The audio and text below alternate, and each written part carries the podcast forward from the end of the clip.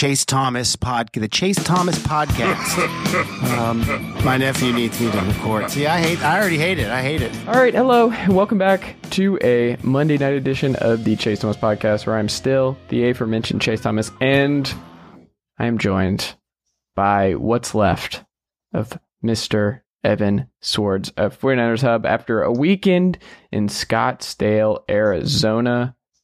Evan, how was your weekend? I'm I'm concerned to ask. Are you okay?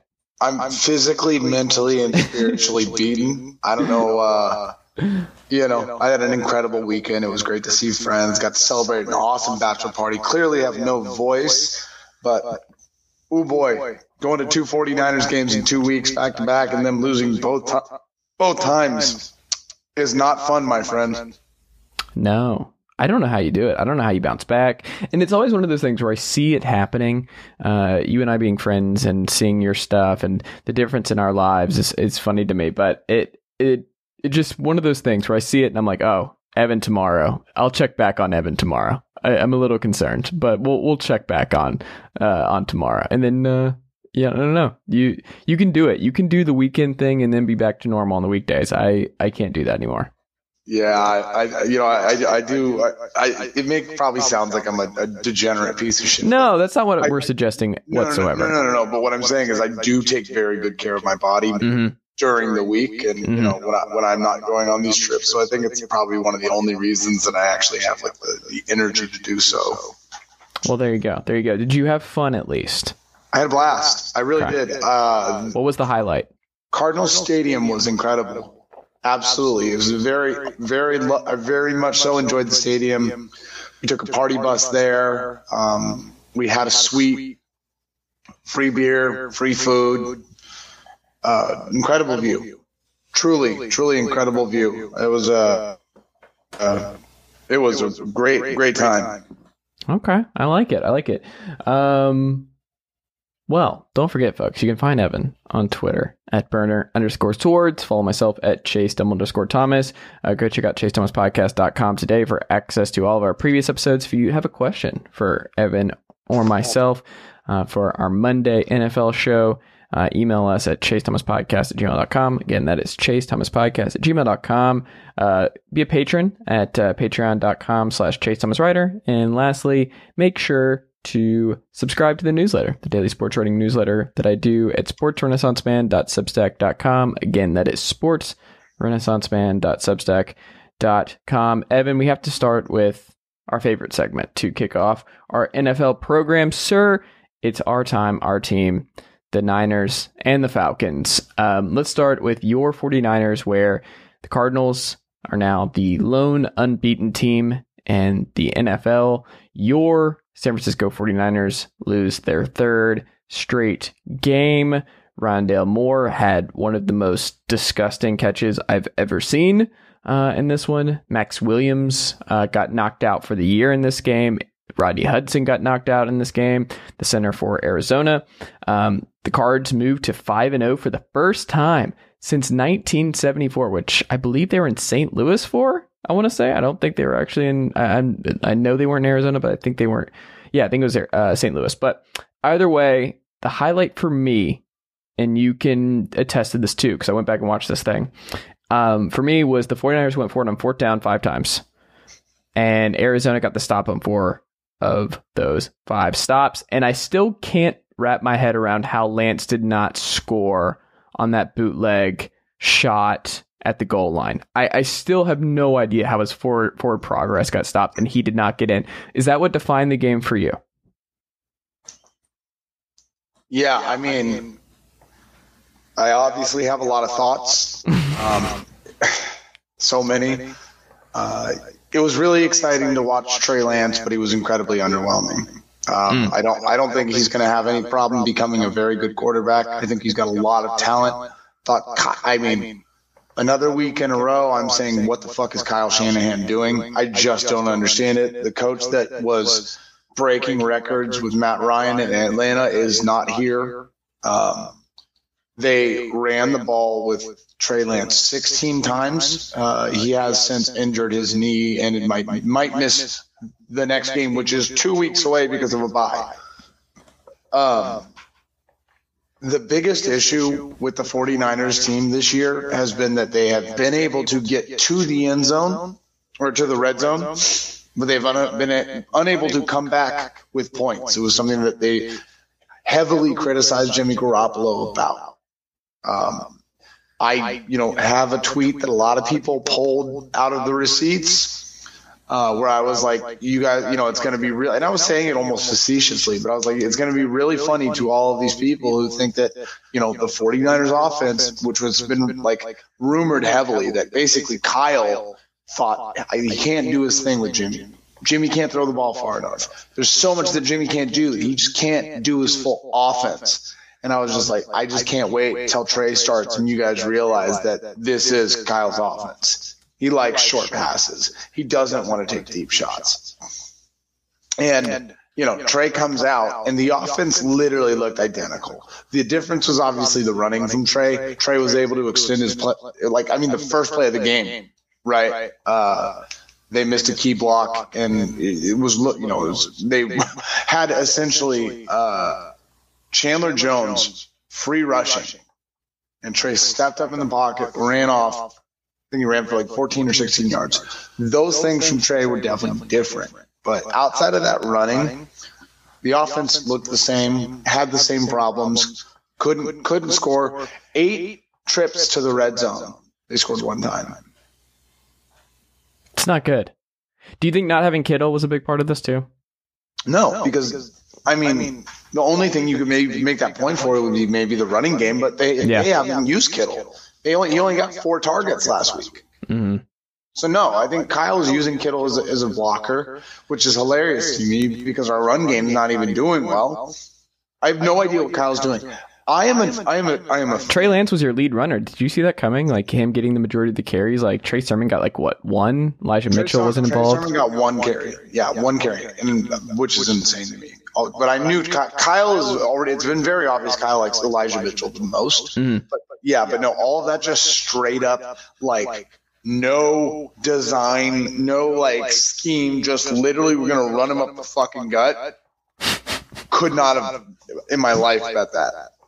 Um, but I'm a fan, and I'm most of the time a dumb fan. I'm not gonna lie and pretend like I fucking spend time, you know, reading about scheme or learning about X's and O's. No, I'm just a guy that likes to watch football, and I love my team. So I will say, when I complain, you know, who cares? I don't know what I'm talking about, other than just what I watch and what I can learn from watching. But Baldy, who we all love, Baldy breakdowns every every you know every Sunday, every Monday on Twitter. One of our favorite things because he's one of the smartest football minds that exists right now. I don't know if you saw those tweets, but Baldy was literally like, "I don't, I don't even know what to say." He's like, I, "He's like, I feel so bad for Trey Lance because no one's helping him. I don't know. I understand their game plan. I don't understand. Like Baldy, like literally sounded like the the dad that you know and love. That's like, I'm not mad. I'm just disappointed. hmm Like that's how fucking bad this offense looks right now. Do you think part of this was bad luck though too, where Arizona put the ball on the ground four times and they recovered three of their own fumbles? Like if those go in the hands of the Niners, this is a different game. I think some bad luck right there. No, I'm not gonna. I'm not gonna think about that because before this game, they've got the least amount of takeaways in the NFL. So Hmm. There's something No. to that. I'm not gonna. I'm not gonna. I'm not giving that to them because they couldn't get. They couldn't. They can't turn the ball over in the first place. They, I mean, even still, they can't score points. They have Brandon Aiyuk, and he got four targets, the same amount of targets that our fullback got. Yes, Juice is incredibly talented and he's very athletic. He's much more than a fullback. But I don't know if you saw the play where Brandon Aiyuk made that ridiculous catch. It was a really good throw from Trey Lance. That play happened, and then they literally went like three series without even looking at Aiyuk again. Hmm. Like, like there was more of a game plan yesterday for Mohamed Sanu and Travis Benjamin than Brandon Aiyuk. It's it should be it's illegal. It should be illegal. Like it's absurd. Marquise Goodwin, who had a decent season when there was literally no other receiver on that team, could not. They couldn't do anything with his speed. They never took deep shots with Marquise. There was a couple plays, you know, the, the, the, whatever. But my point is, is like Marquise was a better receiver than Travis Benjamin. And like, what are you, what are you expecting from the, like people keep being like, oh, well, Tra- they brought Travis Benjamin in because he brings a different speed, different element to, to the offense. They did nothing with it. They did nothing with it. Speed, like what? Like there was the safeties. Well, they, were they like maybe a couple of yards back? It, what, it didn't matter. Deebo and Aiyuk are clearly the best players on your team when it comes to offensive production and Kittle's out. And let's not even talk about the fact that Kittle's hurt again.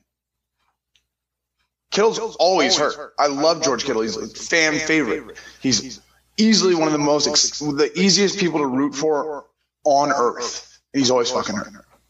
He's always hurt every year. So you so you have Deebo, you have Aiyuk. They're proven proven commodities. You don't give them the ball.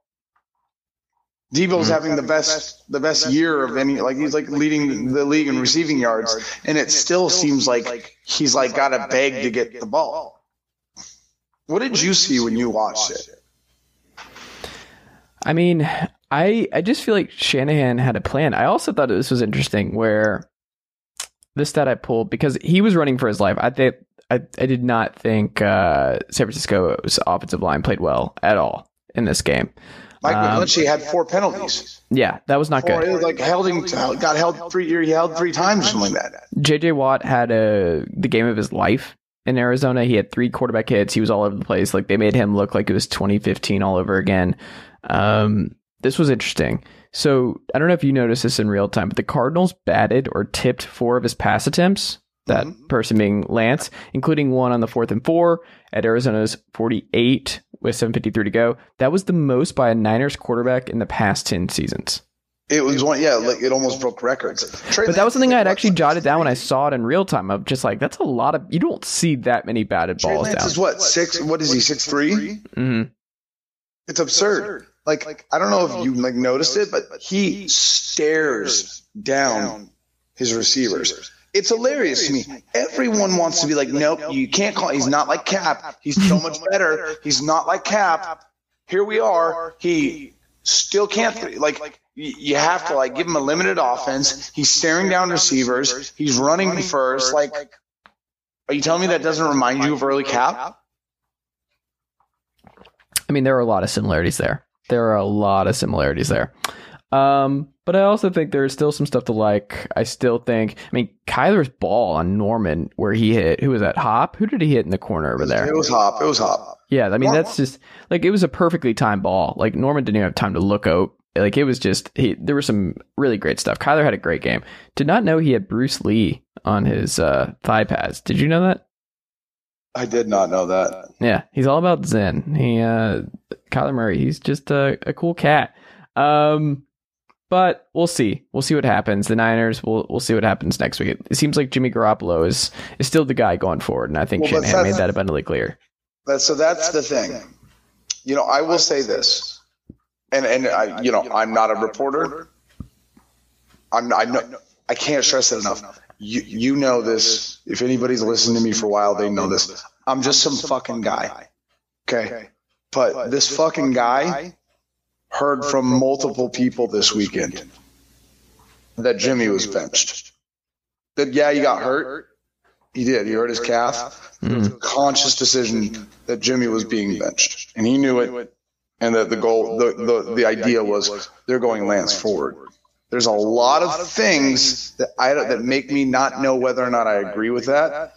You know, talking to Kevin Molina with 49ers Hub, like you pointed out a lot of the logical fallacies there. But like to hear two people separately. They like they weren't even together. I heard this from two separate individuals say that. And then all of a sudden Trey Lance is injured. Like I just yeah, I don't know. The whole the whole like I'm getting such Harbaugh like meltdown vibes right now. Mm. I don't mean to like be dramatic, but like, is this the best team ever to to look this bad? from a talent perspective? I think the worst thing about this team was supposed to be the corners. The corners are playing decent. Mm-hmm. The corners are literally not playing bad at all. Moseley had a great game twice in a row. Josh Norman has no business playing as well as he's playing right now. He just came off the street. He's he's playing decent football. Like you mentioned, the the the, the pass to. No one's no one's defending that. So I can't really blame him for that. But the corners are playing well. It's not the corners losing the game. It's special teams. It's the it's the offensive linemen and the penalties. Not getting a turnover. Like I don't know, man. By the way, the Ravens just won. Yeah, uh, that that was a crazy inning. I'm going to text some UGA friends and family about that because they always talk about Rodrigo. Very pro hot rod, and uh, Yeah, he, well, he just lost. yeah, he just missed a big kick. Yep. Um, yeah, crazy night in the NFL. Not just there, uh, but we don't really have to get into all that. I think that will that will play out. Uh, it was a pretty self-explanatory thing there. Um, the Falcons, though, the progression of the offensive line, I did not think this would be a thing. Um, I mean, granted, it is the Jets and Washington, but Washington last week, I mean, they have a formidable defensive line, obviously with Chase Young and company, but this group is playing better. Um, the offensive line's getting better. Uh, I I don't know. I'm growing more optimistic. Cordarrelle Patterson does everything for this group. Uh, Kyle Pitts went over 100 yards in this one, first of a bunch. No Calvin Ridley. Little concerned about what's going on there. He missed this one for personal reasons. Uh, Russell Gage still not back. A lot of Christian Blake in this one. The uniforms were atrocious. Like just burn Yeah. those. Just burn these the the gradient red and black. I mean, just perplex perplexingly bad bad look. Um, but you know, defense doing okay. Uh, I don't know. The the Falcons are are fine. And then when you look at the schedule, you're like, oh no, they could be okay. They might be. They're. I feel like they're just going to win too many games now to get a top pick. But then if you look at the quarterback situation coming into next year's draft, you're like, ah, this is uh, okay because the next year's quarterback class. I don't know if you're familiar. Uh, not looking good at all. So I don't know. The top two picks, uh, North Carolina has gone off the deep end. They just lost at home to Florida State. So Sam Howell might come back. And then you have Spencer Rattler, who got benched this weekend, um, and his backup came in and beat Texas. So I don't know. The the quarterback market at the top of next year's draft is weird to say the least. Um, you want to run through the games from this weekend, sir? Yeah. Who won? Who lost? Yeah, I got you. I got you. So the NFL um, took place this weekend. People people are saying that there were NFL games outside of our own. We love to talk about our teams, the Falcons and the Niners, but there were other games. The interdivision game along with your own, the Rams 26, Seahawks 17. How in trouble are the Seahawks with Wilson missing so much time? Oh my God, dude! They're, they're not in trouble. They're done. So you, they're out for you. Before he got injured, there was rumors on Twitter. I don't even remember who it was saying that like they, that like Wilson is still gonna seek a trade, and then he got injured. Has he played his last game as a Seahawk? You know, it's hard to say that definitively because it's Russell Wilson and he's such a, you know, he is the Seattle Seahawks. But honestly, I could see it. Absolutely. Where does he want to go though? Where does he go? You know, Aaron. Rodgers is on the you have to market too. You have to remember. So, the, okay, so I think maybe you have to think about where Ciara would maybe want to go. Mhm. He's not going to either a- LA team. Yeah, that's not open. So maybe Las Vegas. They move on, move on from Carr. Why is that better? Why would you want to go from Seattle to Vegas? Dude, he might just be ready to leave Seattle. It might not be about what else is out there. Mm. Uh, what about the Steelers, bro? Hmm. The Steelers would not be bad, but That would like, be a sneaky underdog team. I mean, that'd be great. The He Steelers gets, would to, he gets to go to Mike Oof. Tomlin and- instead of Pete Carroll. I mean, I I wouldn't hate it. I would not. I would not hate it. But there's not a lot of teams. I think the Eagles probably make the most sense to me. Oh man, I don't know. The Eagles, maybe Washington, uh, but I mean Miami. Maybe Miami's the most interesting. I wonder if they get in on anything because I mean I guess people are waiting to see what happens with Deshaun Watson there, but um, that would be bad. And teams, I know you're listening. Don't do that. That is my advice. Um, don't do something like that.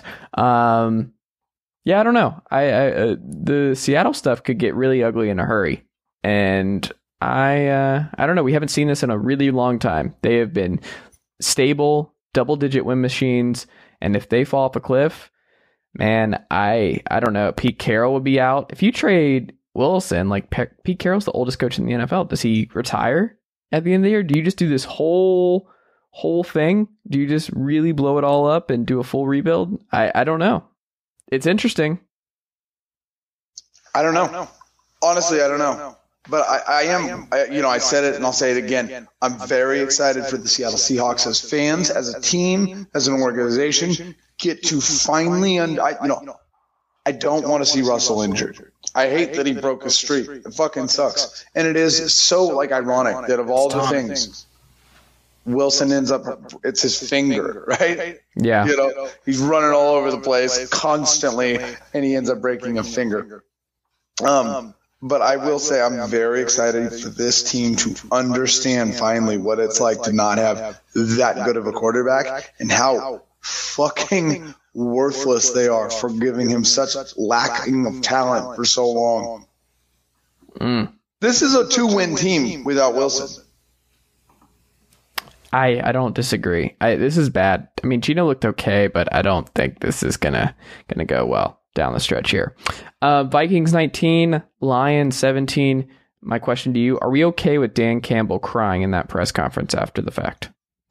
I am. Okay. You know, I am, but only because of what I've seen from the Lions so far. You know, Okay. we talked we talked a little bit about it. I you know watched them play. I feel like the Lions, where they aren't a good team, they're, they are playing hard, and they've had some close games. They had another close game today. I do think they're not that far away. They're I- fighting for their coach. Yeah, hundred percent. And I think when you see what they've done for Dan already, and it's clear there's been re- reports that they do like him a lot. the- When you see Dan act the way he acts, you have to go, okay, well, this is why. The- you know, whatever version of Campbell you see, that's clearly the team that's fighting for him. And I mean, they really, I mean, they, they didn't do as well last week as they did this week, but they're they're they're literally they're they're they're just an inch away. It seems like every week from a win. They're playing hard, um, and that's really, you know, with a team like the Lions that just traded away their franchise quarterback that is rebuilding. You know, that just traded for Jared Goff, who's not great. I mean, I, I don't know. I, I'm happy with it. I'm I, I'm a fan of Campbell, and I didn't think I was going to be. Yeah, same, same. Um, still concerned about his caffeine intake though. Yeah, Still a little concerned. Terrifying. That that order is still preposterous to me, and that's coming from someone who drinks a lot of coffee. Uh, Saints thirty three, Washington twenty two. Another horrible, horrible Taylor Heinicke game. Uh, Washington is awful. Um, the Saints, okay, they're getting a little bit less Jekyll and Hyde, and Jameis had some bombs to Marquez Callaway in this game. Are we ready to get Jameis Winston back in the MVP conversation? Absolutely not. I think Jameis is going to continue to be the way he is Okay. for his entire tenure. He'll have good. He'll have good days. He'll have bad days. Um, you know, they've got a lot of talent around him. I, That's where I want Wilson to go, by the way, is New the Saints. I mean, that would be you know that would be the perfect. I mean, as a Falcons fan, that's my living hell. But I think from a fit wise, and you pair him with Sean Payton, like the way Sean Payton used Drew Brees for the last seven years, I mean, that's just poof, poof. Yeah, no, absolutely. I mean, that's best case scenario for Russell Wilson. Yeah, we'll see. We'll see. Um, Pats 25, Texans 22. Okay. The Pats almost lost this game, and I have to ask you, based on what we've seen from Davis Mills and just this Houston team this year, Evan, had the Pats blown this and actually lost to this Houston Texans team, the Nick Caserio Bowl, do we need to have, would we have had the Bill Belichick might be needing to retire conversation? Like, uh, would- is it time? Is it time to go? Okay, what are we doing here? What are we spinning our wheels? I mean, you've got to remember, Tom Brady went to the Buccaneers and won a Super Bowl. And this week, yesterday, Bill Belichick almost lost to the worst team in the NFL. So, you know, should he retire? That's all on him. He's done enough. He's the greatest coach of all time. He can do whatever he wants. Um, but I think he should really be having an honest conversation with himself of does he want to do this? Because this is a full rebuild, right? This is a rookie quarterback. This is, you know, getting rid of some cap casualties that you really, you know, you you, you made a lot of uh, deals for Tom Brady, to, you know, to, to get the type of team that he wanted.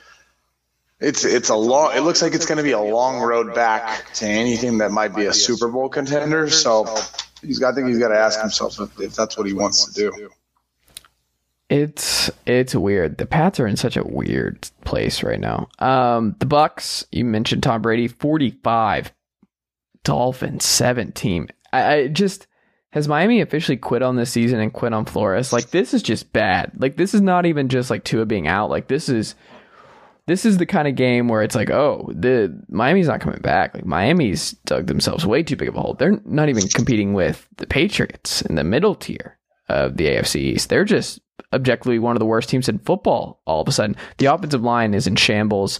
Um, Chris Grier really messed up there. Um, developing this offensive line, Austin Jackson doesn't look like the answer at left tackle. Like there's just all kinds of issues. Um, issue with this Miami team, and I I don't know, man. Like this is this is bad, right?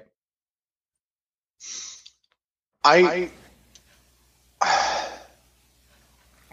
I, you know, I, I feel like for the longest time we've always been like, yo, is, is Miami turning a corner? Mm. I mean, we did it with Tannehill back in the day. We we did it before that. Like, it's always like maybe, maybe, and then they, they, they just come back down to reality. I don't know how the Miami Dolphins have been this bad for this long, but like this is insane. Uh, the Buccaneers are a great team. You know, they did lose their starting quarterback, but I don't know, man. It's just bad all around. I I don't know. I think it's going to get worse, and I just I think people need to be on Brian Flores, Chris Grier watch. I I don't know. We'll we'll see. Uh, Packers twenty five, Bengals twenty two. Just the the worst kind of game for the kickers involved here. Um, but our friend of the pod, Joe Burrow. Uh, thankfully, he is okay. Really taking a beating early in his career in Cincinnati. But um, would you say this is a good loss for Cincy, Evan Sowards, or a just a really really bad win for Green Bay? No, I think it's a good loss for the Bengals. Um, you know, you got to remember how how short amount of time it was that the Bengals were really bad not too long ago. They've you know they've played well the beginning of the season, and they're going up against a really good Packers team, and they're almost winning that game. They're a field goal away. Um, and I think when you're a rebuilding team with a young quarterback with a lot of talent, like these are the, this is kind of what you expect in those. This is what growing pains mean. Going up against a powerhouse, going up against Aaron Rodgers, and almost getting it, and then maybe next year you actually beat him, right? And so that's the type of growth you want to see. I think Burrow's looking really good. I think a lot of the things you were most worried about with the Bengals, the offensive line, the defense, you know, they're playing well. Um, they're just they're just not a serious contender by any means yet. No, not yet. Um, the Steelers 27, Broncos 19. Was this the biggest stunner for you this weekend? Yeah, it, it, makes no sense. like, but then again, I kind of told you that I wasn't really that impressed with the Broncos too, and you were all over that. Mm. So I guess I guess we should be asking you: Was this the big stunner for you this weekend? Yes, based on like what we saw from Big Ben, what we saw from Teddy. I mean, the Steelers did lose Juju Smith Schuster for the rest of the season uh, in this one. Defense played well for them, but yeah, I mean they were able to run the ball too. Najee Harris had his best game as a Steeler. Um, and that was a huge difference for them. But uh, I don't know. I, I, think this was this was pretty bonkers. But also, the Steelers were not going to be like one of the worst teams in football. It's just that uh, Ben Roethlisberger is just now one of the worst quarterbacks in football. So um, I think this is a blip, and Denver may have some offensive skill talent problems because when you look at uh, where they're at across the board, a little concerned outside of Courtland Sutton. Noah Fant, not a, not a big day again. Need him to do more. Uh, Philly 21, Carolina 18. Were you okay with Jalen Hurts hitting the Superman pose in this one? I mean, you know, I if if we're getting to a point where maybe this is like a, a you know a black quarterback thing where it's their way of you know being proud of uh, their accomplishments on the football field, I'd love that because you know I remember Cap did it once back in the day. Obviously, it is Cam's thing, right? Um, so you know if if it's something like that, I'd love it. You know, if it was just something that Hurts wanted to do in the moment, I like that too. You know, um, celebrate your wins. I had so, seen that it was something about uh, um, that he he has done it in the past. Like this may have been a thing for him a long time ago, but uh, but yeah, uh, I don't know. I thought that was interesting. I do think it uh, another interesting. Thing. So Sam Darnold, the Panthers have now lost two straight. Panthers are kind of reeling after starting off three and zero. Oh. Um, this comes from Cat Scratch Reader. I wanted to read you.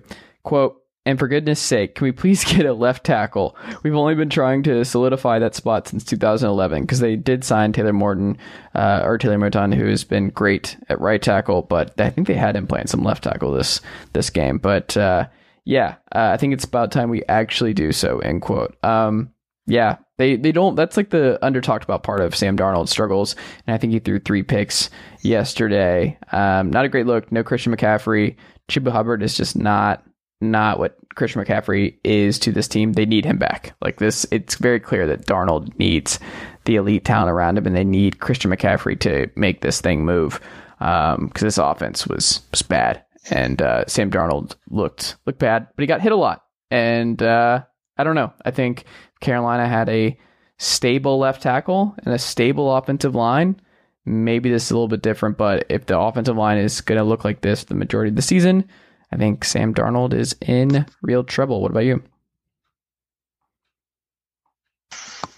I mean, I just think that there's so many teams in the NFL right now that fit the mold of the Panthers and the Broncos, right? These are teams that are like they're playing decent football, they're winning some games, but it's still early in the season.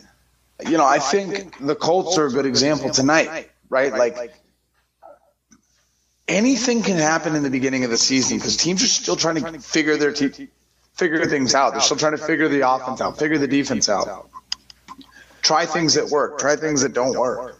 And I think you're going to see teams like Broncos who yeah, they start out 3 and 1, but I wouldn't I wouldn't be surprised if they end up 500, maybe a couple games over. Like the beginning of the season things are weird. And I, you know, I don't know that I don't think the Panthers are a serious playoff contender team. Hmm. I don't either. Sam Darnold. I don't either. Um, Bears twenty, Raiders nine. Uh, this was the last game that Jon Gruden would coach with the Las Vegas Raiders. We did not know that beforehand, but uh, obviously, based on when Mark Davis got this uh, those emails uh, on Friday, it looks like uh, he should not have coached this game. But uh, yeah, the Bears suddenly over 500, won two straight. Um, I I don't know. I thought this was interesting from uh, Windy City Grid, Gridiron, great Bears blog. I wanted to read this quote. That has led to an NFL high 18 sacks for the Bears and a top 10 mark in takeaways. Both good. They have a new DC uh, this season, and he's paying dividends because the Raiders offense scored just nine points on Sunday, were held to under 300 offensive yards for the first time this season. Um, it's all great. Justin Fields not having to throw the ball a bunch. Um, he's able to do the little things in this offense. Uh, Khalil Herbert broke broke out. Like I love that Chicago is just like running back you for guys who I watched a bunch in college who no one talked about, but were awesome, like David Montgomery, Khalil Herbert, Tarik Cohen. That's just like where good college running backs go to go to prosper. Um, overlooked ones, I should say. Uh, but yeah, uh, this is all going to end very quickly, Evan Sowards, because do you know who Chicago's next five games are? How was that? Packers, Bucks, Niners, Steelers, Ravens. Yeah, that is tough with a capital T. Like I, the Bears, like this is fine, but Justin Fields, I think you're in for for a rough next couple weeks. But we'll see, we'll see. Um, Cowboys Justin, for oh yeah, Justin Fields needs to pull Jimmy Garoppolo calf injury. Yeah, that's a brutal stretch. Um, Bills all right, excuse me, Cowboys 44, Giants 20. Saquon's ankle. Did you see what it looked like after that uh, injury on Sunday? Uh, no.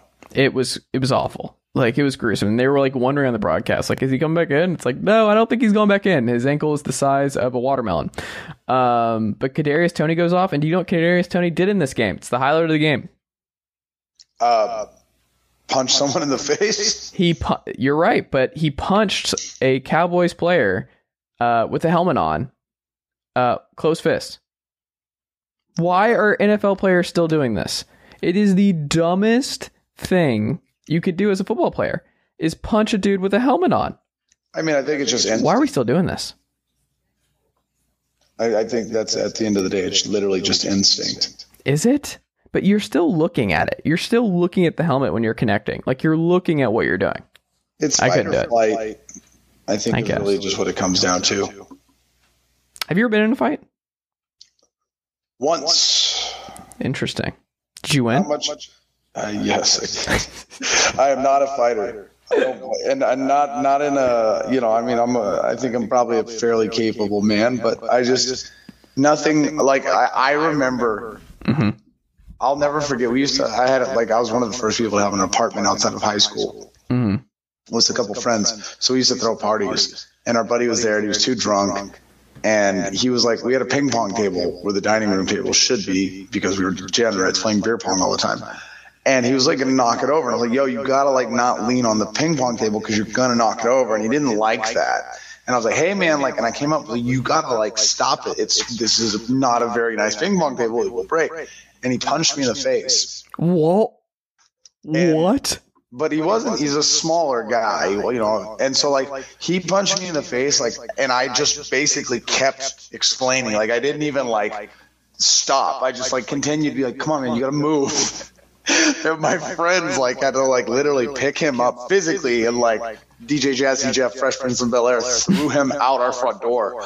um and then, you know, I it, like things like that. I just I, I've been punched in the face a couple times just because of dumb guys being dumb guys. Like once at a party when we were at University of Oregon for a guy that we were like kicking out of. The, you know, I guess it's really just kicking people out of parties is where it happens.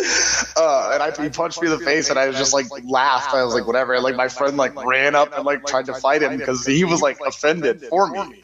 I just I've never I'm not I've never uh, yeah I'm just not really a fighter. Nothing Yeah, I'm not really really either. I don't think I would win many fights. I don't think uh, I don't think it would go well for me most of the time. Yeah, I get it. But I did see some crazy stuff this weekend in Knoxville. Like that is uh, that's part of the territory living in a college town, um, especially after games and just seeing uh, uh, what happens after. Um, Bills 38, Chiefs 20 after a nine and a half hour weather delay. The Bills take care of this one, but I thought this was interesting for a lot of reasons, Evan. Um, the Bills and the Chargers, I think, are the two best teams of the AFC, and I don't think it's particularly close at this point uh, in the season. Uh, this comes from Go Long TD, a great website friend of the pod, Tyler Dunne. Um, quote, when the Bills have the ball, however, it's a mismatch. The Chiefs are not just struggling on defense, they are garbage. They rank last in yards per play and 30th in rush defense and yards per attempt, pass defense. He wrote that before this game. That is what happened in this game, where Josh Allen couldn't do anything intermediate, anything close. He only hit bombs and ran the football. Like Josh Allen and Patrick Mahomes led their team in rushing at the half, I believe, in this one. And Allen was just on fire. Like his bombs, like he had some open guys, and uh, I think it was Diggs, and I think it was Emmanuel Sanders. He found Dawson Knox, who has just turned into a stud for them, but they knew what they needed to do. Sorensen is just awful. Um, he is killing the Chiefs. And Tyrann Mathieu, that meme of him It's so bad. just being mad at him over and over again. The Chiefs defense is broken and they don't have the pieces to fix it all in one one season. So I'm going to go ahead and write off the Chiefs just because that defense cannot be fixed in like one trade deadline. I don't think you can you can do that. So I think they have to do a whole whole adjustment. Um, and it stinks because that offense is still great, but I don't know. Uh, I think the the Chiefs have real problems. They're two and three now, and uh, Allen, big time field, big time downfield throws. He was 4 4, 172 yards and two touchdowns. Allen might be my MVP right now. What about you? I mean, what do you think? I was worried about the Bills game week one. I was like, God, was I really that wrong about the Bills?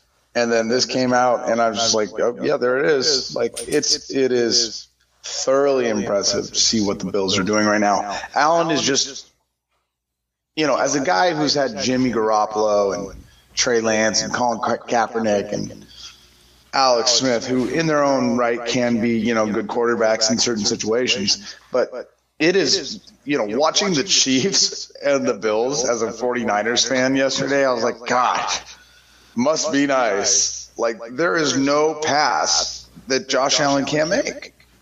He's also just fun as crap to watch, man. That dude is just fun to watch. He is electric, and you never know what he's going to do with the football.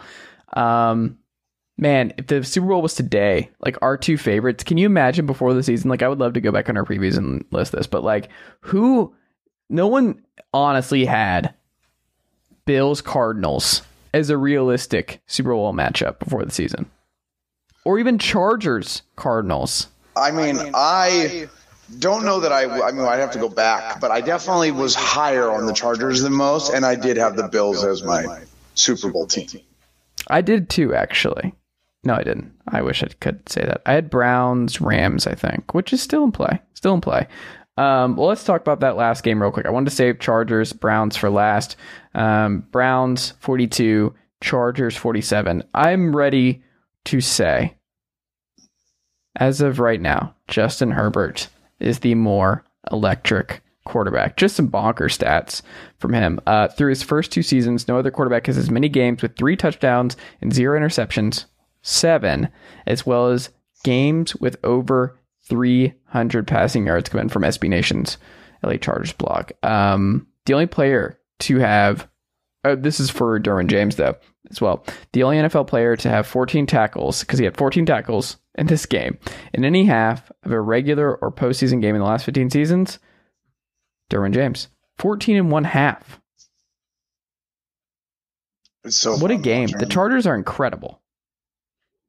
Yeah, it, it is so fun watching them, and it just makes me so happy that Justin Herbert was the guy that they were like, oh, his personality, he's too much of a pussy, he's too quiet, whatever, and he's just like, I will murder you on the field. I will ruin everything you've ever loved. Any hope you have in your team, I will end it. Do you know who could use Justin Herbert right now? Who? The Oregon Ducks. Okay, okay. This is an NFL podcast, so I'm going to kindly need you to fuck off.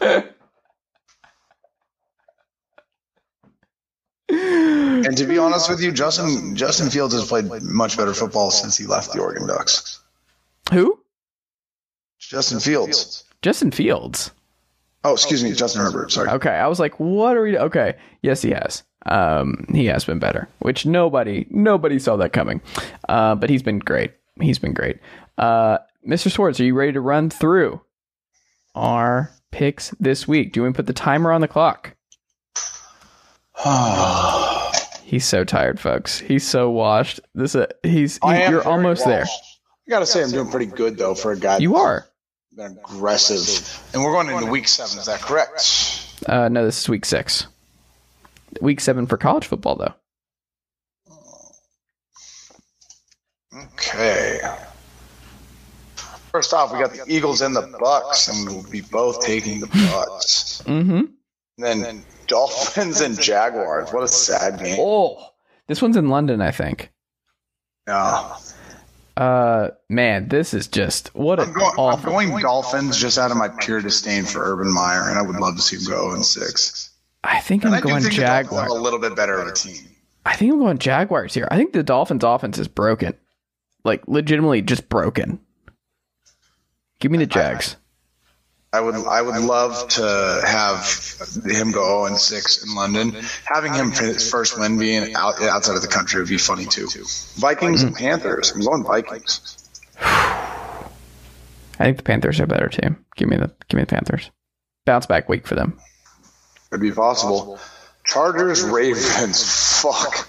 This is going to be game. delightful. Did they not flex that? Yeah, that is. I, but it does feel like the Ravens have been on prime time a bunch already this year. Seahawks and Steelers. You gotta flex that. Oh no. Oh no. Oof. Well, folks, if you wanted to go to that pumpkin patch with your girl this weekend, Sunday night might be the time to do it. Pencil it in. Some Sunday night, date night, because you can miss Steelers Seahawks. I promise you. A hundred percent. I will. Yeah, absolutely. I'm not watching Geno versus 2021 Ben, ben Roethlisberger. Um, Yeah. give me the, give me the, give me the Ravens. Oh man, I like that. I like that. I'm going with the Chargers. You go with the Ravens. Makes sense. No faith ever. I mean, Lamar's pretty good, and the Ravens are a pretty good football team.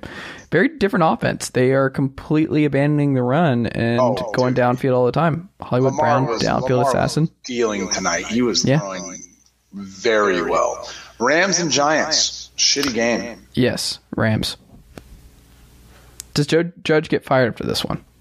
No, they're not going to. Okay. They, might, they might go to the rest of the year without firing him, which is they should fire him tomorrow. They should fire him tomorrow just so they can beat the Raiders. Mm. I mean, not that they can hire anyone right now, anyways. Oh man, this next game looks terrible too. But there are a lot of terrible games this week. There's been a lot of terrible games uh, in general. Texans and Colts. I got the Oh, Colts. I got the Colts too, but oh, Yeah, Oh. I don't wanna watch that game at all. Uh, Chiefs and okay. Chiefs Washington. I mean Chiefs obviously, but oh, the Alex Smith Bowl. Yeah, I don't want to watch that at all. Bears, Packers. I want to watch this one. I mean, I just I don't feel bad. I'm curious. I'm curious. Does Aaron Rodgers get hit a bunch? Is Chicago able to limit what Aaron Rodgers does? This is a close game. This would be a huge game for Justin Fields. That being said, still give me the Packers, but I would not be surprised if this one's close too. I would agree. I think it could be close, but yeah, Packers. Bengals and Lions. Do the Bengals bounce back, or does Campbell stop crying? I think the Bengals get this one. I don't know. Man, This, the Lions, he's going to get a win. Campbell, you're going to get a win. It's just not going to be this week. yeah, man, I'm gonna take the Lions, but I keep taking them and they keep losing, so I feel bad. Cardinals and Browns is gonna be a good game too. This will be a Browns can't catch a break right now in the scheduling. Back to back Chargers, Cardinals. Um, I, I think the Browns here. I think this is where the Cardinals' luck runs out. I think the Browns bounce back. I'm taking the Browns this week, and that was going to be kind of my hail mary to like kind of get back into this. Um, but yeah, I mean, I need the, the, the Cardinals to lose, um, so I would like to see that happen. Good four o'clock game. Cowboys Patriots, that should be not a good game. It'll be interesting though. It'll be interesting. Uh, I will not watch that one. Browns Cardinals will have my attention, but uh, give me the Cowboys. Patriots can't score enough. There's no way they can keep up with the Cowboys offense and Cowboys defense. Legit takeaway machines. Dan Quinn's done a really good job there. Do we not remember when I Quandre Diggs, said on man. this when I said on this podcast, I want the 49ers to sign Dan Quinn, and you gave me shit for it. Well, I mean, to be fair, I'd just gone through multiple seasons of this, and just As uh, a head coach, the track record was not good. as a head coach, he was. a I mean, he was calling the defense too. Okay. I mean, Kyle's calling the fucking offense. How's that going? Fuck, man. Uh, give it DeMeco Ryans time. He might be. all right. DeMeco's, by the way, DeMeco's doing a pretty good job. I was kind of not there, but he is. Um, Raiders Broncos. This is a weird. Broncos, obviously, but yeah, I just uh, poof, Raiders. Oh my goodness. I just don't like when these two teams play each other. I'm never interested in the game. Oh, I'm usually in great history between these two teams, but uh, man, Raider season already over. Everything's bad. Poor Um, Derek I am. I am excited. I am interested just to see how the team plays. Mm. What do we got? Steelers, Seahawks. I guess Steelers. All right. I think. Yeah. I think. Like I said, Geno's think- not going into Pittsburgh winning this game. I don't think the Seahawks will win a game without Russell Wilson. Yeah, I, I don't think they will either. Agreed. Last Bills, game. Titans. Ooh, Monday night, the Monday night miracle. I gotta say, man, the the Titans have looked trash this year. I think we got a little bit excited with Tannehill, and we were expecting this to be like a long term thing. But like AJ Brown's looking bad, he's looking bad. I'm taking the Bills in a, maybe a pretty handedly fashion. The Titans offense is rolling. Like Derrick Henry's numbers are just preposterous. Like preposterous what he's doing. Um, 31 touches a game. He's on pace for 480 carries, I think, this year. It's just, it's insanity what his workload is. Um, will he be able to do it against this Bills front? I don't know. Uh, no one stopped him to this point, though. So I think the Bills win, but I think this is going to be like a 45 38 type game. Um, would not be surprised if the Titans are in this with two minutes to go. Give me the Bills, though. Agreed, agreed. Is this the fastest we've ever done a podcast? I think we're both tired. I mean, I, I I don't know if you are, but I can say with my whole heart that I am. Mm. Hey, you know we're efficient. We're we know what we're doing. We're efficient. Do you want to do uh, twenty minutes on Gruden? I don't want to do 20 minutes on Gruden, but I will say this. A lot of people are going to talk about Jon Gruden specifically. Um, KP, uh, who runs Niners Nation, the SB Nation blog, said it very well tonight. I want people to understand something that Jon Gruden is not an outlier. This is an old boys club of, of NFL head coaches, and I guarantee you that the majority of them talk like this. And it is unfortunate that, like they mentioned right now, Allen, the old Washington football team, you know, owner, right? They did this entire investigation on Gruden. All of these emails were with Allen. We've yet to hear hear one thing about the Allen, about Allen's side or what he might have said. And the reason why is because owners run this league. This is uh, Jon Gruden is a piece of shit. I mean, he like Adam Schefter said hit, hit the nail on the head. Right? He went out. He literally did. Uh, he offended every single person he possibly could.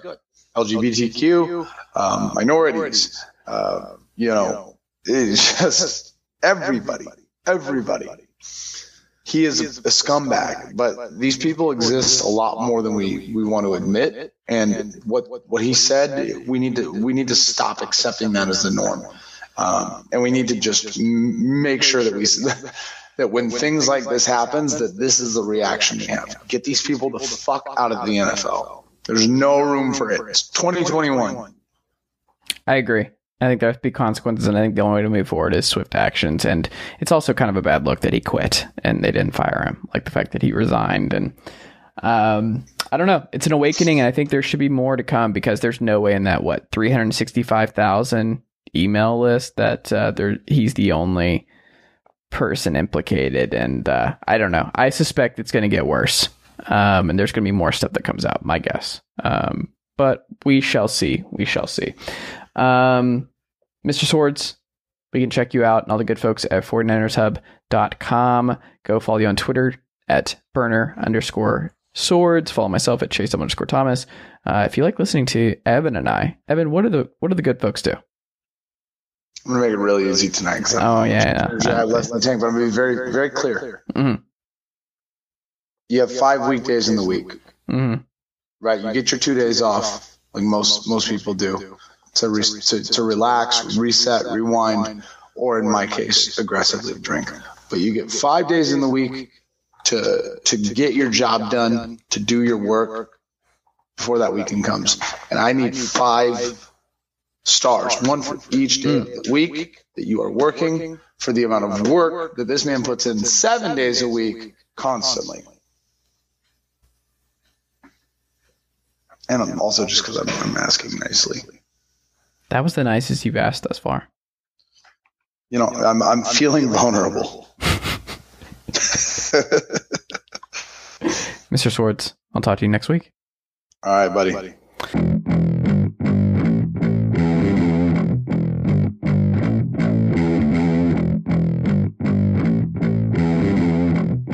All right, we are back on this Monday edition of the Chase Thomas podcast, where I am now joined by someone who watched OU, Texas, lose their collective minds on Saturday afternoon. Uh, Austin Curtright is here. Austin, good evening, sir. How are you? Good. How are you?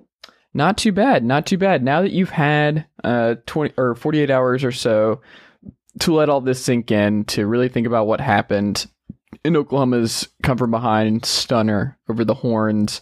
Um, how would you articulate what happened on Saturday against Texas? Well, it was a wild one for sure, but um, just to put it in one word, I'd say chaotic.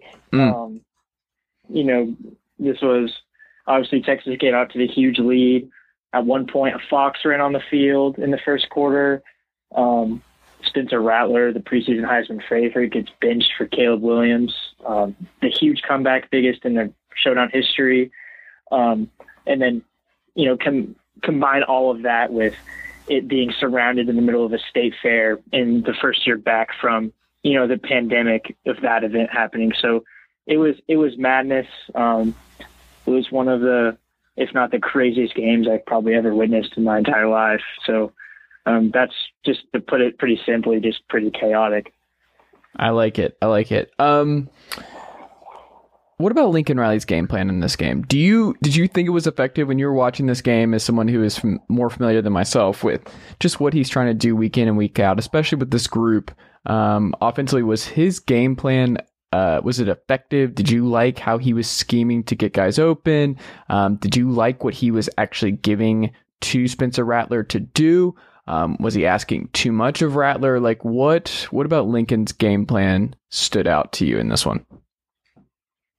So I don't necessarily know that the the game plan changed a whole lot from quarterback to quarterback, but um, Rattler is, is not a mobile guy. He he he's just he's not you know he's not going to run around and scramble out. But um, and the offensive line has struggled this year for OU just a lot. It's been probably its biggest question mark um, for the team all season. And Rattler is you know a guy that is is a veteran guy for whatever two years now, but I, I wouldn't necessarily say that the game plan was too much different. I think that Spencer Rattler adds just a different sort of play style to Caleb Williams, who obviously replaced him. But um, you know, if you if you look back at some of, of Caleb's second half um, highlights, you know, to say um, most of them were sort of predicated on him getting outside the pocket or throwing on the run because you know there's there's kind of guys in the backfield like really frequently um, if you just watch the tape. So I think that's one thing that Rattler struggles with, and you know that's not saying that Rattler's not a good quarterback in my mind at least. I don't think that he is not capable of winning games or and it's anything that Lincoln Riley's not doing for him to excel in. I think it's just more of you know, with, with this team's play style, maybe he he might not have much success as someone that can, you know, run around as much. How do you think he handled the benching and everything afterwards? Um, I think he he probably handled it like most players would. Um, first, he obviously got benched and then came back in and had the the two point conversion that tied the game that Lincoln Riley said was the biggest play of the game that he trusted Rattler to come back in on after sitting for three quarters. Um, I think that showed that was kind of testament to how he um, you know recovered from that. But after the game, um, the team was celebrating. Um, everyone was taking their turns with the golden hat on. Um, you know, you look on one side and all these cameras are going over to Caleb Williams and Lincoln Riley and his wife are trying to go hug Caleb Williams. Then you look off to the side and Spencer Rattler is just sort of lost in a crowd of OU OU players. And then Spencer Rattler actually left early to go to the locker room and just completely, you know, disregarded taking the team picture Mm. um, at the end with the full team. So, um, you know, that's something that has not been addressed yet. Obviously, we're gonna talk to Lincoln Riley tomorrow about that, or this is on a Monday, so this would be we'll talk to Lincoln Riley on Tuesday. So um, we'll see we'll see about that. About that's sort of some of the questions that are unanswered right now. True or false? Spencer Rattler starts next week for for the Sooners. Oh, that's a tough one. I'm going to go ahead and say false. But Mm. Lincoln Riley today told said on Big 12 coaches call said that he's not committed to either guy. He's going to see what happens out at practice. So I totally wouldn't be surprised if Lincoln trots out Spencer Rattler on Saturday as the starter. Uh, I'm sure he'll get booed again by the crowd if they see his name pop up on the video board pregame. Um, and then, you know, to combat that again, there's a chance that he plays both of them. I, I think it's so up in the air Um, Lincoln Riley's not a guy to be super open about those things pretty typically. I'm sure when the updated depth chart comes out on Thursday or Friday this week, it's going to say Spencer Rattler or Caleb Williams. So it's one of those things that I don't think we'll we will have any idea about until the game starts on Saturday. I've lived through this this season here in Tennessee with Hendon Hooker and Joe Milton. Sounds a lot like Joe Milton early on before they finally just was like, all right, he's played too well. We just gotta gotta go with Hooker here. Um, that might be what it is with Williams, and uh, the crowd was not happy in Neyland for for weeks with the Milton overthrows. But I want to ask you this too. Is just that like you mentioned the offensive line was for the Sooners this year. Is it that Spencer is not really a runner and he's more of a pocket guy, like him playing behind a poor offensive line uh, lends itself to being more uh, more just easier for uh, somebody like Williams to uh, make stuff happen, to do things outside of the pocket, and to uh, thrive when things break down around him versus Rattler, who may just be one of those quarterbacks who just needs uh, a great offensive line in front of him to do the kind of stuff that he does in a really, really efficient way. Um, like, are we getting any boos? Are we getting any of the struggles? Are we getting any of the benchings if Oklahoma's offensive line is not having the problems that it's having? I, am going to go ahead and say no, I think to that.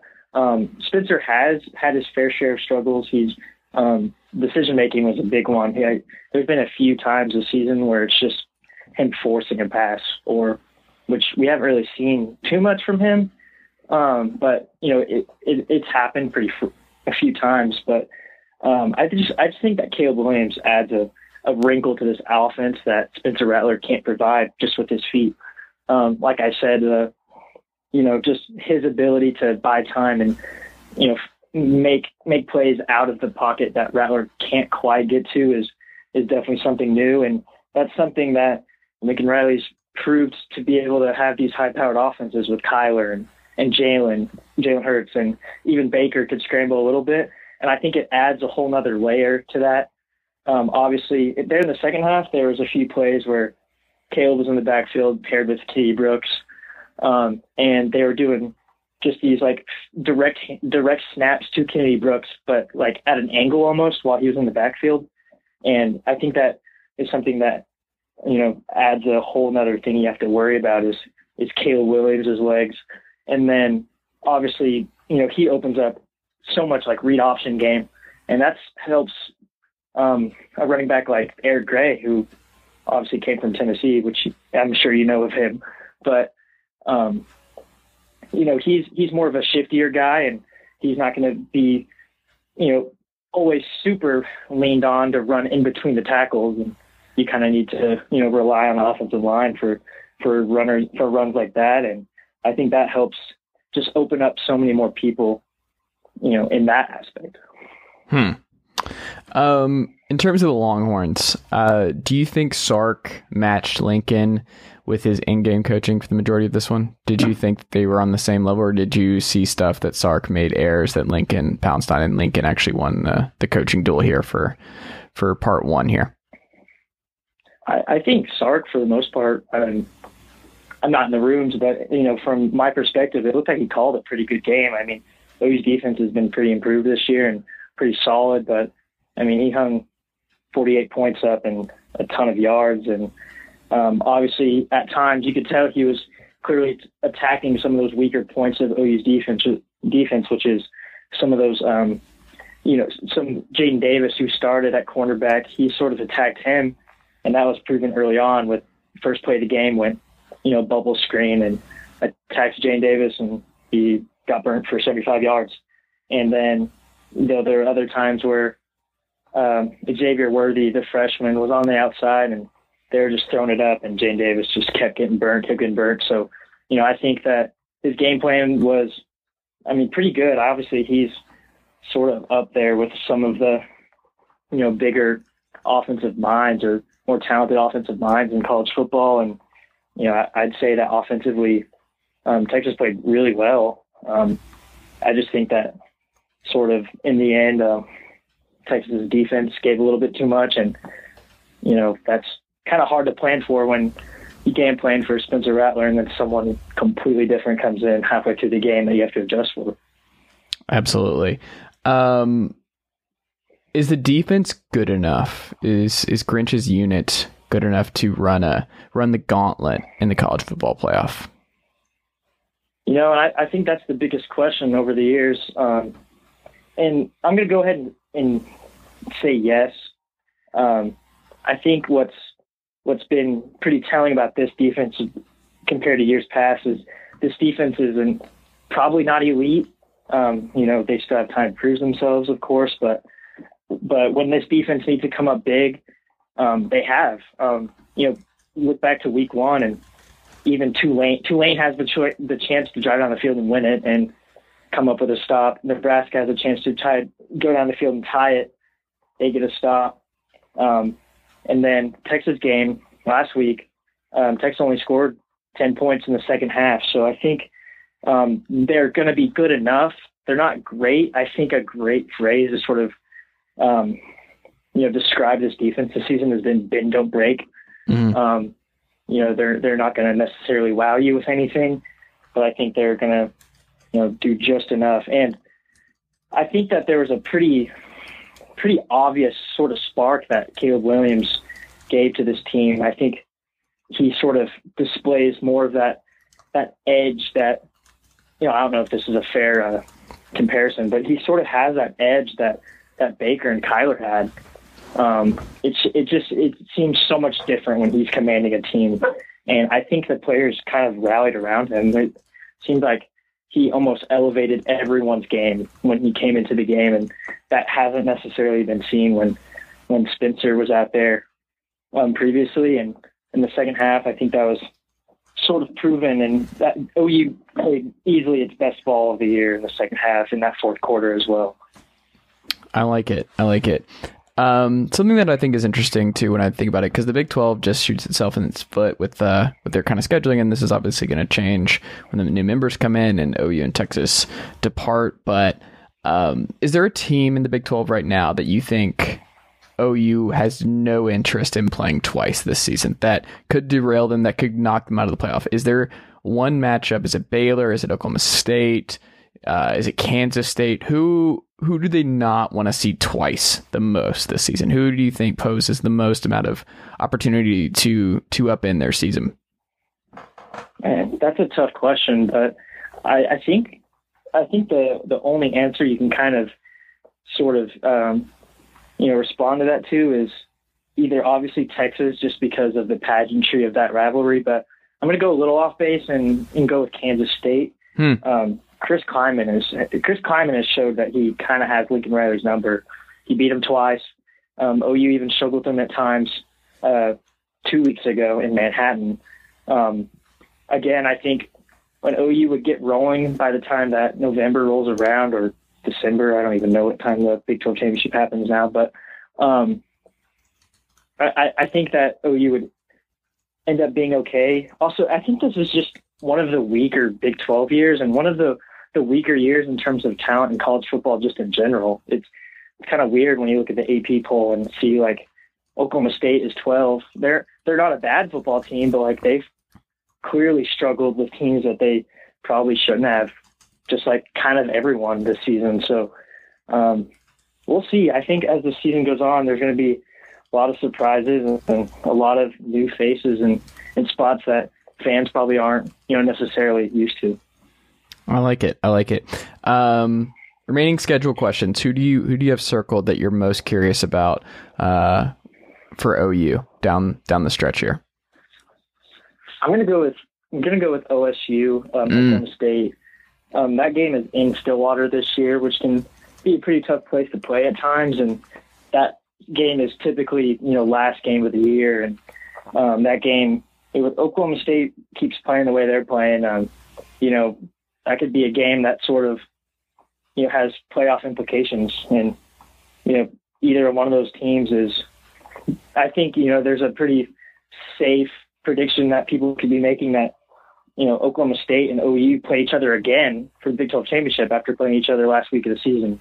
So I think that's something that could be really interesting to see going forward. Um, but yeah, I mean, that's that's one of the ones that I'm sort of circling that could be that could be tough.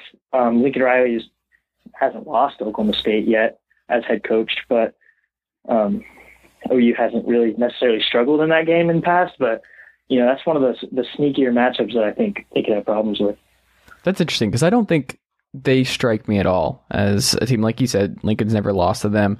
Um, I still think they have a lot of problems with that offense. I, I don't know if they can score enough. They kind of seem like a poor man's Kansas State uh, in terms of how they'll match up against Oklahoma to me. Baylor, what we've yeah. seen th- so thus far, and having to go to Waco before Iowa State and Oklahoma State to wrap up the season, like what Baylor, I think they had 525 yards uh, total uh, this week. Jeff Grimes has completely transformed that offense very, very quickly mm. um, in Waco. Yeah. I'm very curious to see how Oklahoma plays and how they tackle, especially this Baylor offense, because I don't know. I my gut tells me that's going to be a high scoring affair, and I, I would be. I, I'm just. I'm not saying that they're going to win. That the Baylor Bears are going to win that game, but it is a big, big test, and that is something Dave Aranda and the Baylor Bears absolutely would love, love nothing more than to to have that one. So I am very, very curious on November thirteenth um, what Baylor looks like and Jeff Grimes does against that Alex Grinch defense. No, I, I totally agree with you on on that sentiment there. Week Waco's you know been a tough place to play for for a while now. And I would imagine that game is probably played at night, and you know maybe they go, um, you know, with the blackout with the, with the crowd that they've done in years past. I I think that's what they do, but um, that could be a really tough environment for, um, you know, let's say Caleb Williams is starting in that game as a freshman, going into a hostile environment like that, and you know Baylor wasn't. Um, Baylor was still you know, sort of on the rise last year. It wasn't necessarily one of the better teams of the Big 12, but, um, you know, Dave Aranda has obviously um, been pretty successful against OU in the past. Um, he did it at LSU. Even last year, I think the final score was, you know, 20. I think OU only scored 24 points last year in that win. Um, so, yeah, um, I definitely agree with you that that could be um, another tough game. And, you know, sort of in the Big 12 is everyone's, I think, really everyone sort of poses a pretty tough challenge to almost everyone in the Big 12 other than probably Kansas. But, you know, it's, it's, it's a weird league where sort of everyone just kind of beats up on each other. Absolutely. Well, what can we check out from you uh, in Oklahoma coverage this week, Austin? Yeah, so um, we'll be we're here in OU is uh, here in Norman, so uh, there's three of us at OU Daily Sports. Quick shout out, um, Mason Young, Chandler Engelbrett. We're the three sports editors here. Um, yeah, so we're gonna venture to Lincoln Riley's weekly press conference tomorrow. Um, we got another quick one on Wednesday and a quick one on Thursday, and you know we're gonna uh, we have coverage every day here and lots of enterprise, lots of long form stuff. Uh, you know, we truly think we do some of the the best coverage on this beat, despite being just students. So. Um, yeah, check us out on Twitter. I'm we're all pretty active on Twitter. My at is Austin Curtright. Um, little little pin in there, but yeah, check us out on oudaily.com and um, can see our content there for free. Go do that. Keep up the great work, my friend. Thank you so much for making the time. I greatly appreciate it. Cool. Thank you so much for having me.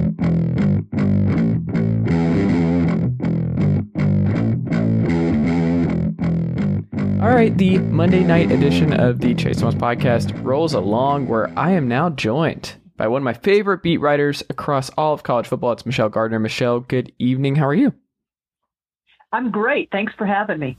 Thanks for being here. Thanks for being here. So it's does it feel like the Stanford game was forever ago now? Have you already moved forward? Does it feel like that happened just a lifetime ago at this point? Absolutely, especially because it was a Friday night game and mm-hmm. I had all of Saturday to literally sit down and watch every other college football game. So that's the benefit of your team playing on Friday is you can really sit through a Saturday and watch as much college football as you want, which I did. It it's nice. Like Tennessee opened their season.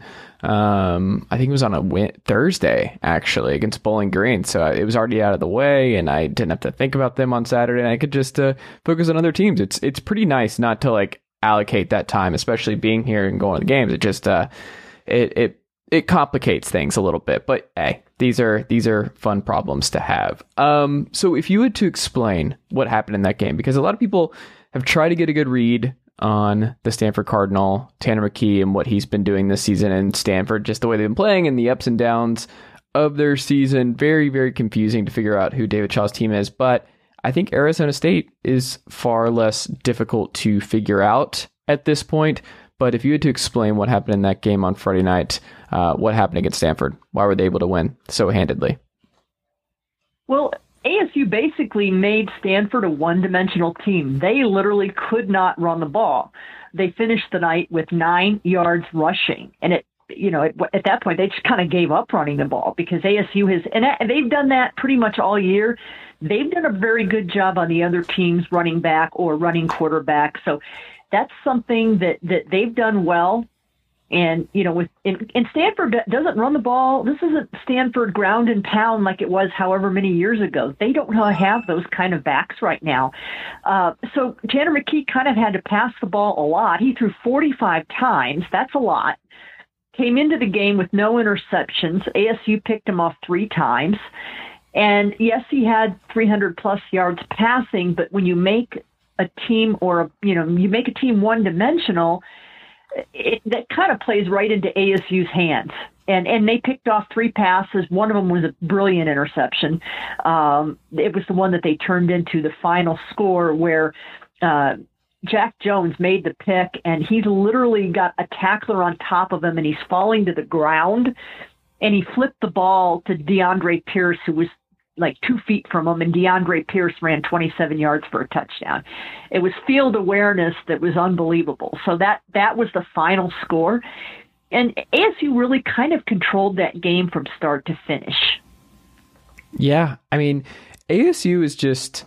I mean, that's why I'm so interested to see what happens with Utah, and we'll see. Uh, we'll we'll talk about that in a little bit. But they're very different, and ASU. I mean, when you think of the Pac-12, you don't really think of this kind of playing style. And I think when people think about Jayden Daniels, they think about the high octane offense and everything. But in reality, it's it's Antonio Pierce and it's this defense, and they're kind of suffocating, and Tyler Johnson being special, like Arizona State knows exactly who they are, and they're now figuring some stuff out where it's like, oh, they know how to play their brand of football that will win football games, especially in the Pac 12. It's just very different than the kind of Pac 12 offenses and Pac 12 games that we're accustomed to, right? Well, you know, it's it's been kind of a strange go for this team because it's been kind of a slow growing process. And if you were to watch them the first few games of the season, they were underwhelming. And I'll go back to the loss to BYU, where everybody here was hitting the panic hmm. switch. Yeah. Um, losing that, granted, BYU is a great team, but when you have 16 penalties for 135 yards, that is what got people's attention here. And just people were kind of in panic mode.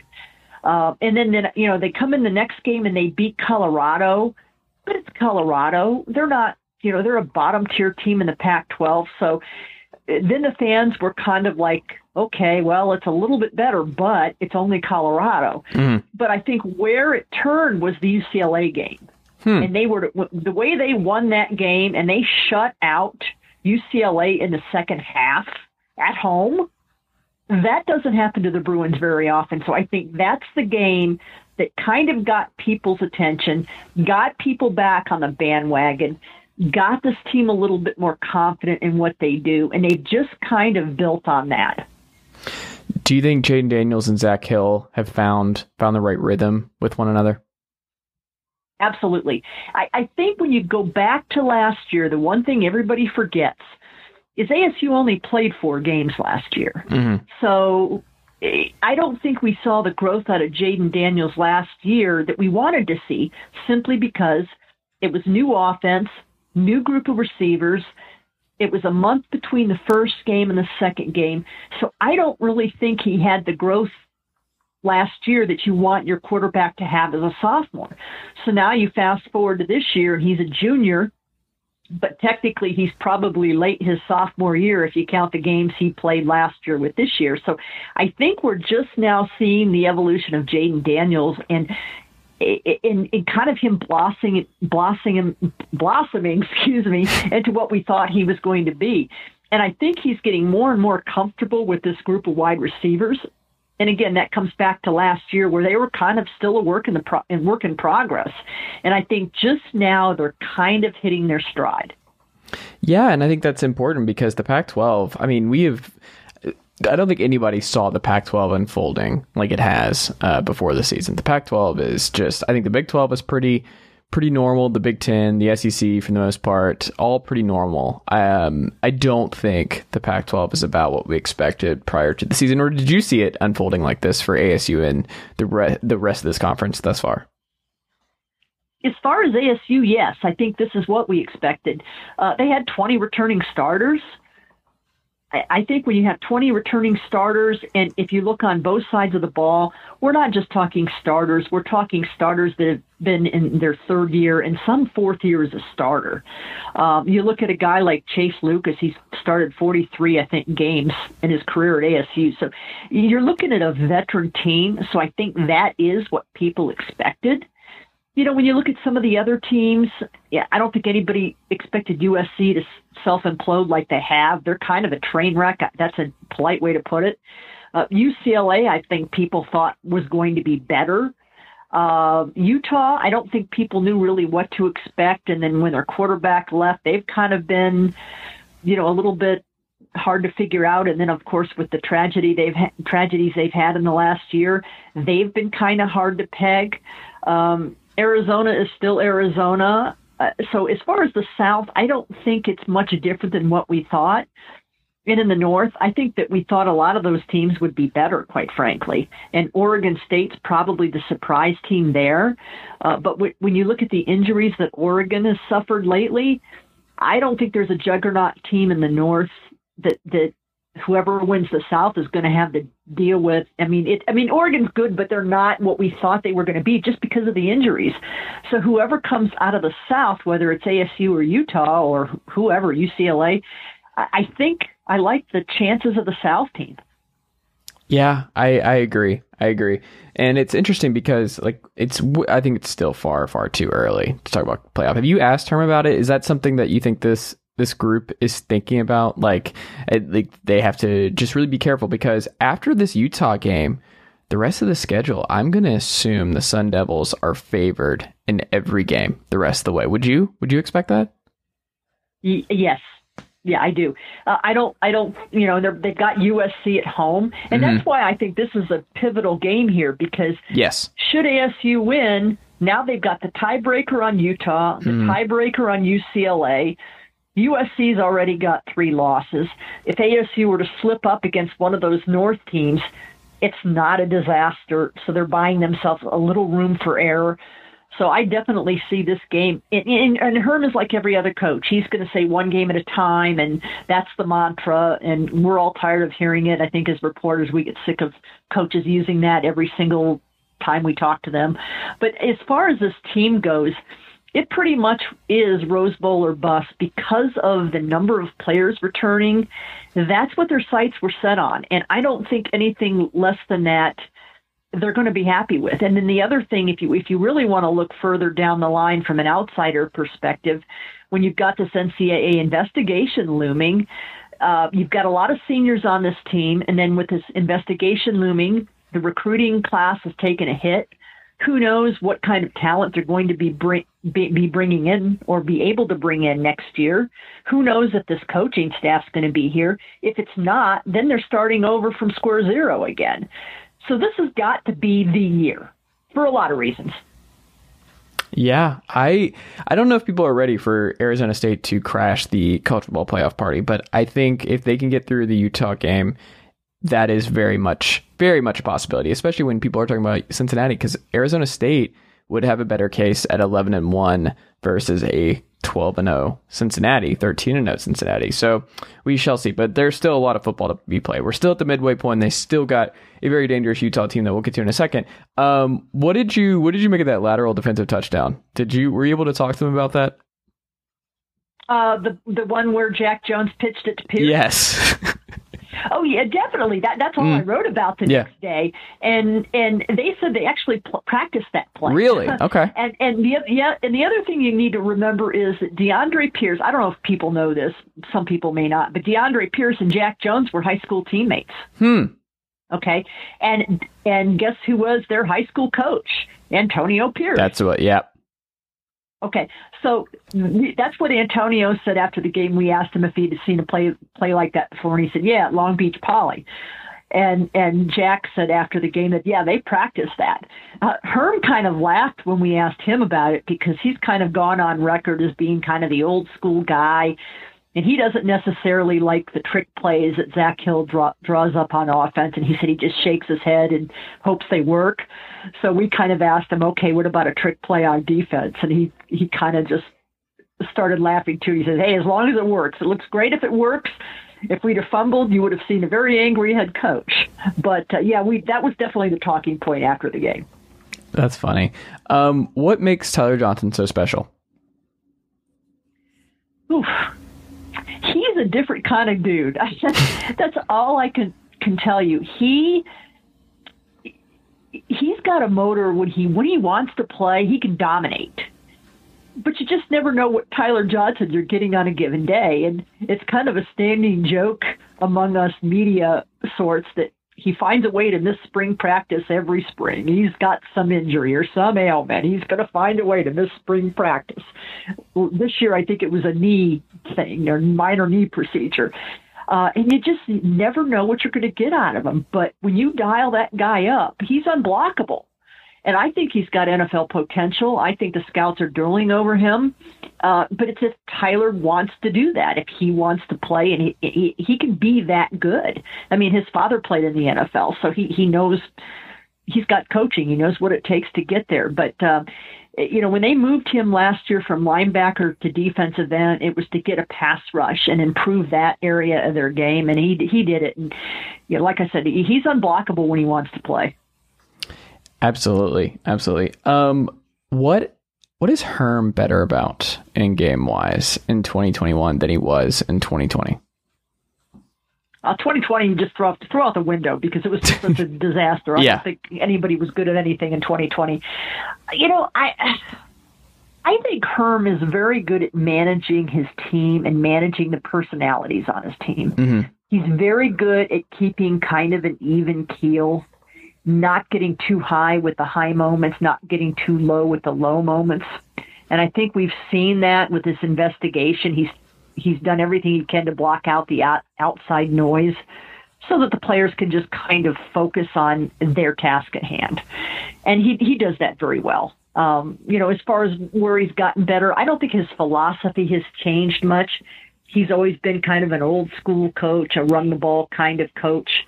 Um, and, and you know, I, I'm going to be really upset. You know, if he if he is gone as the result of this in, investigation, I'm going to be upset because he really is a joy to deal with. And you know, I'm not even going to go into you know the allegations, what's there, what's not, what's been proven, what's not, because I don't have it all in front of me. But uh, he's just from a media standpoint, he's a he's a gem to deal with on our end.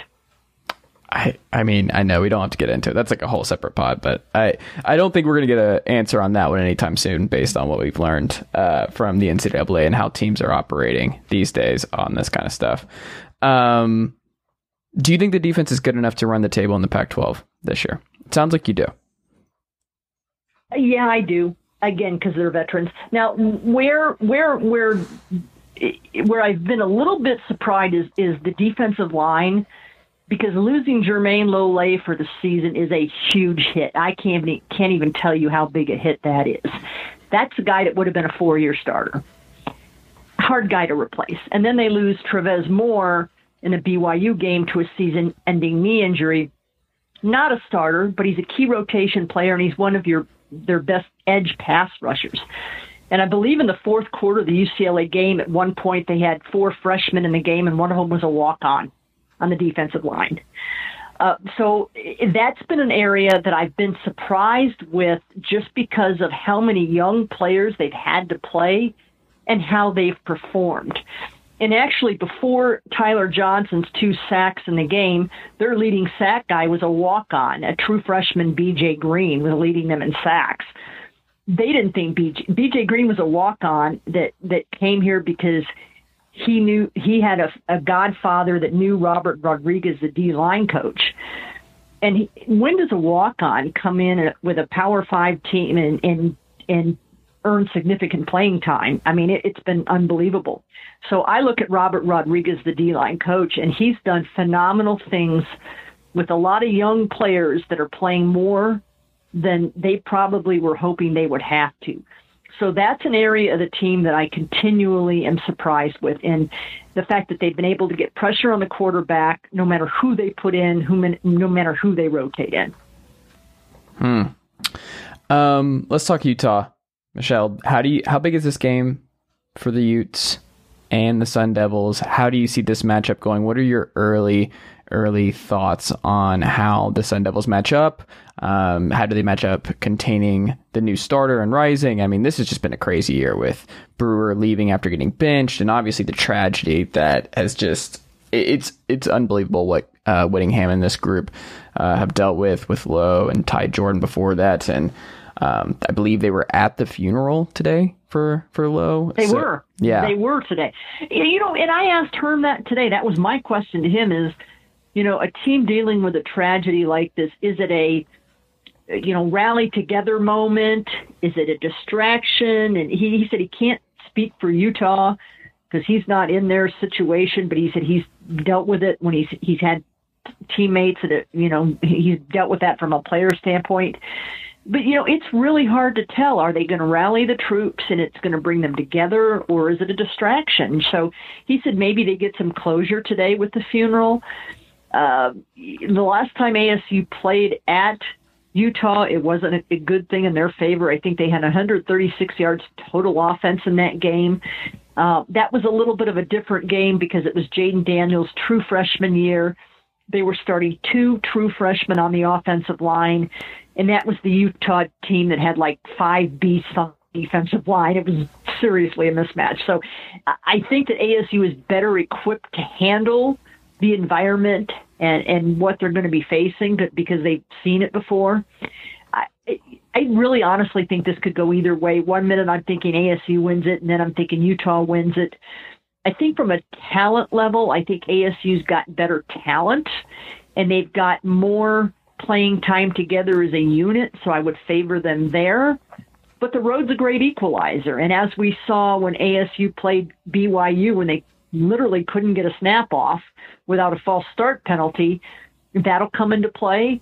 Um, now, they've say, said that they have worked on that and they don't foresee that being an issue again. We'll see. Um, I, I just think this game's a total toss up, and I would be surprised if either team won by more than a score.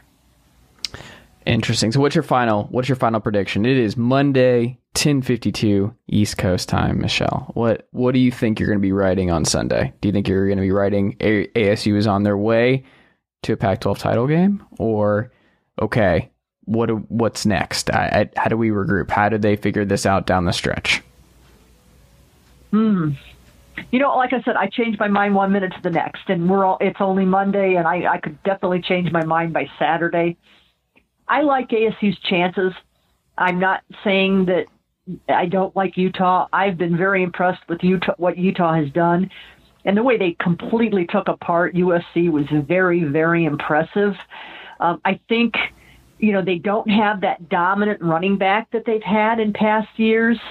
Um, I think ASU's done a very good job stopping other teams' running games, and that's where I, I like ASU. And I also like the rushing attack. I mean, nobody has really stopped the rushing attack. UCLA came into that game with ASU ranked fifth in the country, only allowing 63 yards rushing, and ASU ran for, uh, gosh, I want to I want to say 170 on them. So ASU's been able to run the ball, and that's kind of a great equalizer too. When you and it's not just one running back; they've got three very good running backs. So I like ASU's ability to come in and run the ball, uh, particularly if the weather, who knows what the weather is going to be. It could be cold, it could be raining, it could be snowing, who knows. So I like ASU's ability to run the ball, and I like the way they play against the run. So maybe I favor ASU, but I also wouldn't be surprised if Utah won the game either. Okay. I'm leaning ASU. Um, I think ASU's in good shape here, and uh, I don't know. I'm still not 100% on Cam Rising, so we'll we'll see. I we'll we'll see if this continues. Uh, it's more of a lightning in a bottle thing for me because uh, we've seen that Utah offense very very differently for the most part for for this year, last year. I don't know. I, I don't know. Um, Michelle, what can we check out from you this week at uh, AZ Central? Well, you know what? I'm not doing football Tuesday and Wednesday because I'm off the Pac 12 Media Day for basketball. so I'm actually turning football coverage over to some colleagues for Tuesday and Wednesday, which is really strange. It's hard for me to do because I've been football intensive since you know the end of July. Uh, but yeah, I'll be heading to Pac-12 Media Day for women's basketball on Tuesday and men's basketball Wednesday. Uh, back home Thursday, and then getting on a plane uh, for Utah on Friday. So, hey, hey, it's not just one sport this time of year, right? Absolutely, absolutely. What's the biggest difference? And we'll wrap up here. The biggest difference between Bobby Hurley and Herm Edwards is what? Oof. You know what? They're a lot alike, really. When you when you hmm. get down to it, you know what? I'll tell you what the difference is. Hurley is definitely the fiery guy. Hmm. Herm is Mr. Composed on the sidelines, and he doesn't, like I said, he doesn't get too up, doesn't get too emotional, kind of keeps just kind of an even keel. And uh, Bobby's the guy that's in the referee's face, and he's, you know, he was that way as a competitor. He was a player. That's the way he was. He was a feisty guy. So from that standpoint, that's the probably the biggest difference. But Bobby's great to deal with too, from a, a reporter standpoint. You like coaches that give you something that's, you know, articulate, well thought out. Um, he's engaging. Um, he's very cooperative with the media. So, from that standpoint, he is much the same as Herm. Um, and you know they're both you know East Coast guys. You know Bobby's from the East Coast, and Herm played on the East Coast, and so um, they are a lot alike. But I would say their temperament in game that's the biggest difference. Huh. Very interesting. Very interesting. I like it. I like it. Well, Michelle, safe travels this week. Good luck to you. And uh, thank you so much for making the time. I greatly appreciate it. Anytime.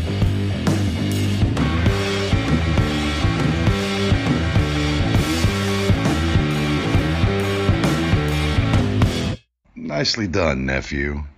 Chase Thomas Podcast. Hell yeah.